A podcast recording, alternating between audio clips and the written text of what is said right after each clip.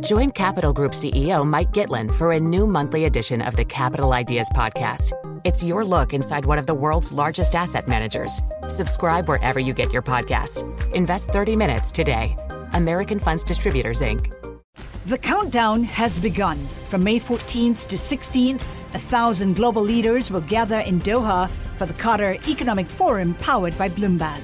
Join heads of state, influential ministers, and leading CEOs to make new connections, gain unique insights, and uncover valuable opportunities in one of the world's most rapidly rising regions.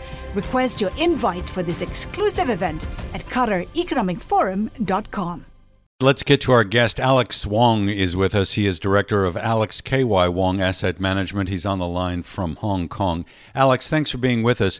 So, we had this week reading on uh, U.S. economic growth. No surprise that the economy shrank in the States. And now uh, the markets really have dialed back their expectations for Fed rate hikes. We've saw yields move lower across the curve.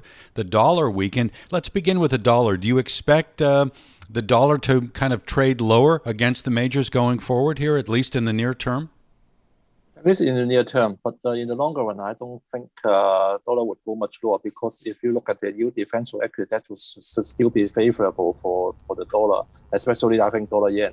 So I think uh, dollar probably may still weaken, but uh, the room for weakness actually may not be too much. We're looking as well, Alex, about uh, these inflationary pressures, particularly when Jay Powell indicated they're going to be data dependent now, so not as much forward guidance as we were potentially hoping for. When you look ahead to uh, the key read we're getting out from the likes of the US, the fact that we just heard Elon Musk say, look, he thinks inflationary pressures are coming down, do you think that we may have seen peak inflation? Yeah, uh, because the commodity markets actually suggest so. I think uh, one of the accomplishment uh, by the Fed is that uh, they, the, the, the wake hike actually has scared off uh, speculators in the commodity markets. So we are seeing a huge pullback in commodity prices. I think that helped. But uh, other parts of inflation actually um, related to uh, the the the, um, the uh, geo- geopolitical situation in, in Europe and probably also some logistics issues. I think that those things um, may not be that easily be um, solved. So we are seeing uh, signs of peaking in inflation, but I don't think uh, we would see uh, the, the easing to come too soon because other factors actually still remains. So we were talking earlier in the program about top leadership in China giving a downbeat assessment of economic growth, but there is not an indication yet that new stimulus is in the pipeline. I mean, is this something that is necessary for the mainland economy, do you think? Oh yes, uh, because right now um, the housing market prices actually is a, a big problem for China because uh, that impact a lot of sectors, and uh, we are not seeing um, enough stimulus uh, to get uh, China out of this trouble. Uh, because if you if you have a huge slowdown in, in that market, that would affect the banking system and probably affect consumer sentiment as well, and also other commodity markets and, and manufacturers. So I think that that is a, a very huge problem in China right now, and we need to see stronger stimulus to come out from there. Otherwise, I think uh, people probably would still be very skeptical uh, uh, about the economic prospect in China. Get more of your views on investing in Hong Kong and China, specifically the tech sp- space. When we've had such a big week about Alibaba Group's primary listing, they've basically erased all those gains, though, and then Jack Ma's plan to give up control of Ant Group too. So we're starting to see signs that the crackdown on tech is is potentially over. How do you view that space right now? Oh, I think uh, right now still um, uh, would be affected by the concern on crackdown because uh, there's not much improvement uh, in that space, and um, and also uh, Tencent and Alibaba actually are, are also kept by the concern on uh, disposal by their major shareholders because uh, and probably SoftBank uh, would dispose uh, uh, Tencent and uh, Alibaba respectively. So that is uh, affecting the share price performance. And of course, uh, the primary listing would help because uh, people expect uh, those uh, Chinese money would come through the Connect program.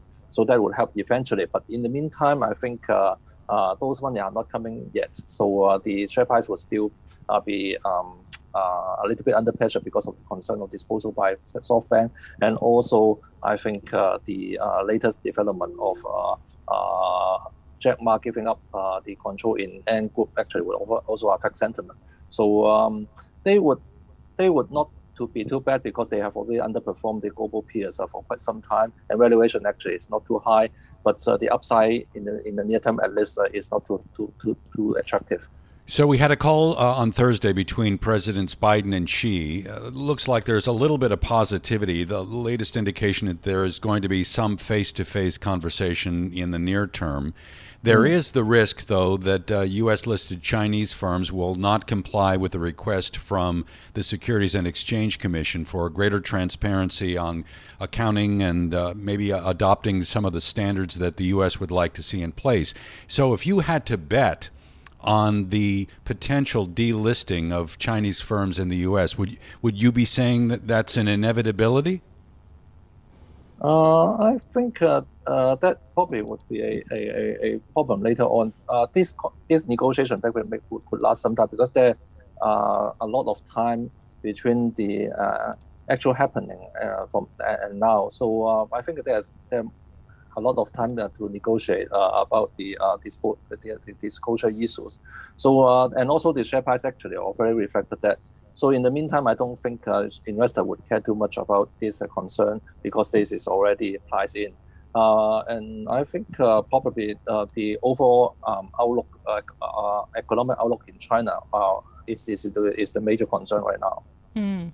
Well, let's get to that because it does kind of seem like that 5.5% growth target has been slowly, quietly abandoned. Then you had this mm. week the news that Wuhan, the start of the, of the pandemic, is going to be locked down as well. I mean, it just kind of seems that this ongoing COVID zero policy is going to continue to wreak havoc on the economy.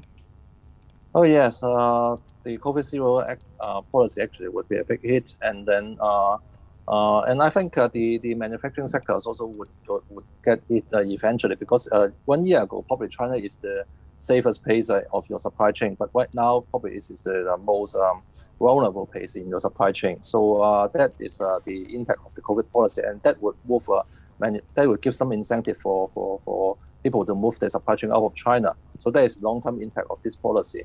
And also, as I've said, the, the housing market's crisis actually is another factor which affects domestic consumption and demand. Mm-hmm. So uh, right now, the outlook is quite uh, boom in China. So you seem to be suggesting that the market is well aware of the risk here and has fully discounted those risks. And I'm curious, in about 30 seconds, is there an area of, of the mainland market that you like right now? Quickly, uh, give me a couple of themes that you are attracted to. The most uh, apparent is the EV and lithium. I think that is uh, the, the most uh, apparent right now. All right, Alex, thank you so much. Alex Wong is director at Alex KY Wong Asset Management, joining us from Hong Kong here on Bloomberg Daybreak Asia. The countdown has begun. This May, a thousand global leaders will gather in Doha for the Qatar Economic Forum powered by Bloomberg, held in conjunction with our official partners, the Qatar Ministry of Commerce and Industry and Media City Qatar, and premier sponsor QNB. Join heads of state, influential ministers, and leading CEOs to make new connections and gain unique insights. Learn more at QatarEconomicForum.com.